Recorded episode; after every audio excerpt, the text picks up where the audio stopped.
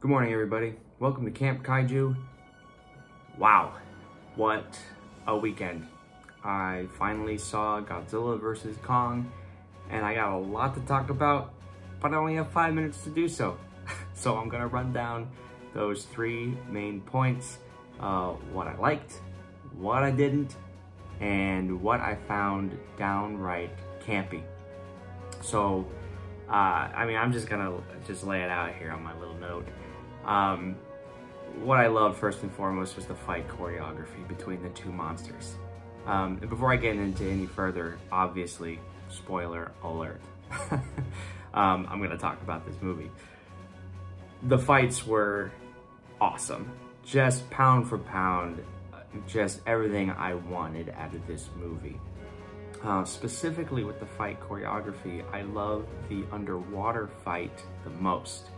Um, seeing Godzilla move underwater, I mean, tell me that that is something you've you've ever seen before. I mean, I think as much as I love suit uh, suit acting, I have to admit that the use of CG allows for some shots and action that you've just never seen before, and I love the underwater stuff. Um, I loved the Hollow Earth yeah, let's switch gears. Let's talk about Kong. Um, I joked with my brother. I was like, if I had to sum this movie up with one sentence, it would be great King Kong movie with Godzilla in it. Uh, but that's not a bad thing. Like I loved the use. I loved Kong being the emotional heart of this story and kind of the main character. And like we follow his arc and his search for home. And then we go into the Hollow Earth, which I just, as a concept, is like a science fiction concept. I love, like Journey to the Center of the Earth. Um, Pacific Rim's not exactly the same, but the idea that there's a world underneath and they're coming out, that's awesome. So as humans, let's go into that world and see what's what's going on. So um, in any if, if there are going to be any sequels or a continuation of this story, I want to see more Hollow Earth. Like that is a world just it's a lost world. It's a lost world. Um, I love Kong sitting in the chair. That's that's like campy, but like in a really good way. Um, Kong is king, baby. Um, oh, and I and I just real quick, I just loved all the homages to all the other films. Um, some quick examples when they fly Kong, uh, total total throwback to King Kong versus Godzilla, right? Um, there was a moment with the first battle with the battleships where Godzilla is dragging a, a battleship. And all you, you can't see Godzilla, but you see the ship on the on the surface of the water. And when Godzilla goes down, that boat goes down. And I was like, oh, not with three barrels on him. He can't go down with three barrels. But he did. And that's a Jaws reference, um, for those of you don't know. So I just love those little things. I saw, I saw, I was like, Adam Wingard, I see you. Um, now let's move to some things that I didn't quite uh, uh, connect to.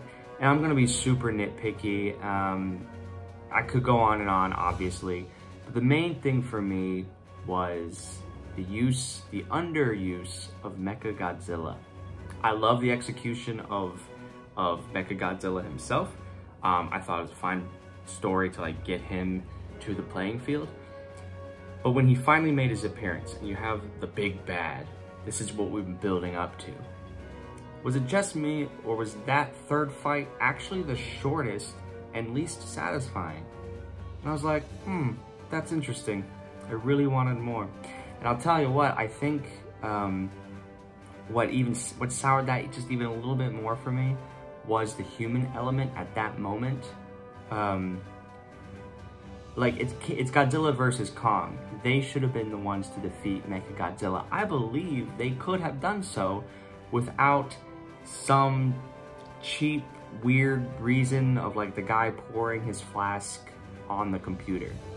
I was like, that's how you defeat Mechagodzilla? You didn't earn that. That's a little cheap. Just nix that. Have have Godzilla and Kong take him down.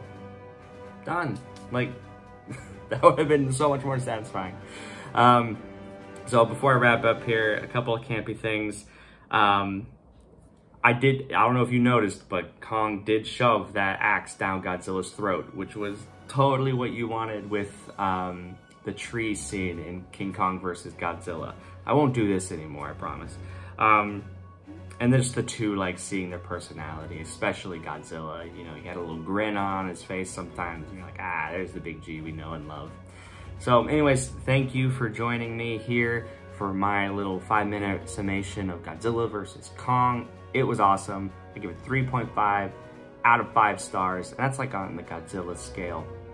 Um, so definitely uh, follow me, engage for more. My next video will be King Kong 1933, and I got other reviews throughout the week. All right, bye everybody.